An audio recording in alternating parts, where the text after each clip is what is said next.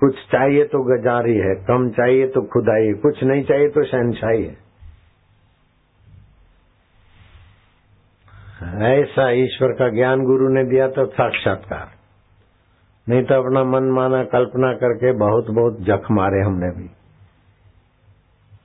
ये करते, वो करते, अनुष्ठान करते। फिर जवानी थी बाईस साल की, तेईस साल की उम्र में। रात को बारह, एक बजे तक अनुष्ठान की माला पूरी करे।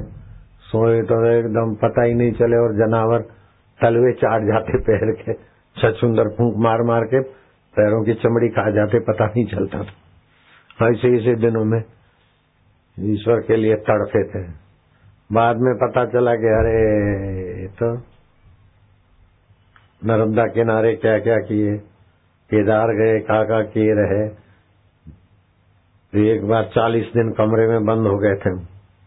थोड़ा दूध लेते थे बस। जब करे, ध्यान करे ध्यान करे। दूध पिए तो आधा घंटा तक ध्यान नहीं करना चाहिए। फिर ध्यान करते, शास्त्र पढ़ते। सैतीसवें दिन तो क्या क्या आनंद क्या क्या अनुभव हुए। मौन में रहकर, एकांत में रहकर, सात्विक आहार से जब ध्यान करे तो अरे, आत्म, ईश्वर तो है ही है। जहाँ बैठे हो, वहाँ पानी है, लेकिन कंकड़ पत्थर हटाओ। कुआ खोदो, बोरिंग करो तो पानी पानी है। ऐसे ही हम अपने अंतरात्मा में जाओ तो ईश्वर ईश्वर है।